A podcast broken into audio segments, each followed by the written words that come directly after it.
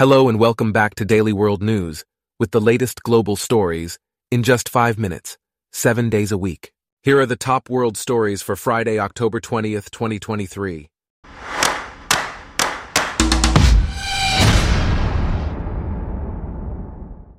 Today's episode is brought to you by Blogcast, your personalized audio feed, available on iPhone and Android.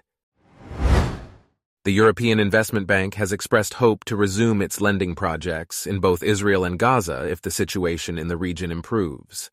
Since the 1980s, the EIB has lent 2.43 billion euros to Israel and 700 million euros to the Palestinian territories and Gaza to support various projects. Markus Berndt, head of the EIB's global division, expressed hope that the bank could continue its work in the region. In other news, senior conservative peer Sayeeda Warsi has warned the Labour Party not to join a race to the bottom over Israel Hamas war protests.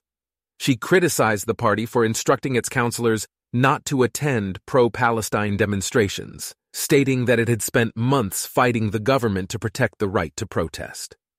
Warsi also criticized the Conservatives and Labour for their slow progress on tackling Islamophobia. Meanwhile, Russian authorities have detained Alsu Kurmasheva, a Radio Free Europe Radio Liberty editor, for acting as an unregistered foreign agent. She was charged with failing to register as a foreign agent while waiting for her passport to be returned. This is the second American journalist detained this year in Russia. Russian authorities claim the journalist collected information revealing the activities of the Russian military industrial complex.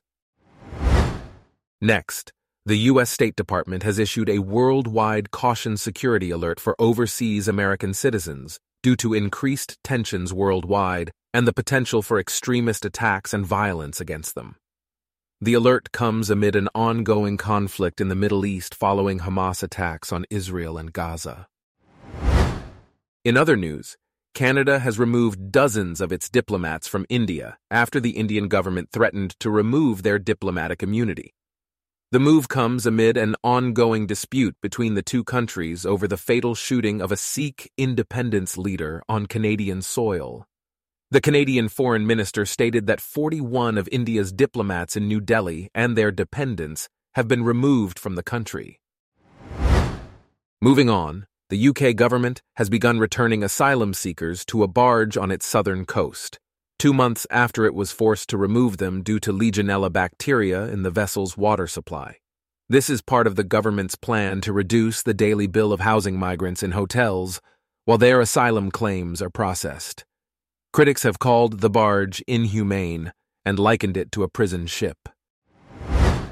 Meanwhile, French officials are warning that young people may be behind a series of fake bomb threats which have caused widespread disruption and resulted in the evacuation of 15 airports and cancellation of 130 flights.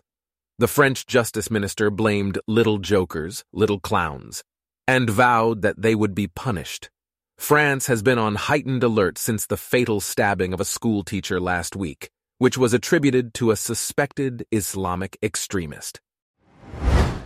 Also, Amsterdam's sex workers have protested against the planned transfer of their red light district to an out of town erotic center. The mayor wants to uproot the district and move it out of town to reduce the number of tourists and petty crime in the area.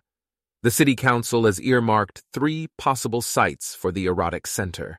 Over 20,000 people have signed a petition against the transfer, calling for better crowd control and greater police surveillance. In a separate development, a Dutch court has sentenced a Canadian man to two months in jail for projecting a message onto the Anne Frank House Museum in Amsterdam that suggested her diary was a forgery. The message referred to Frank as the inventor of the ballpoint pen, a reference to debunked conspiracy theories about her diary.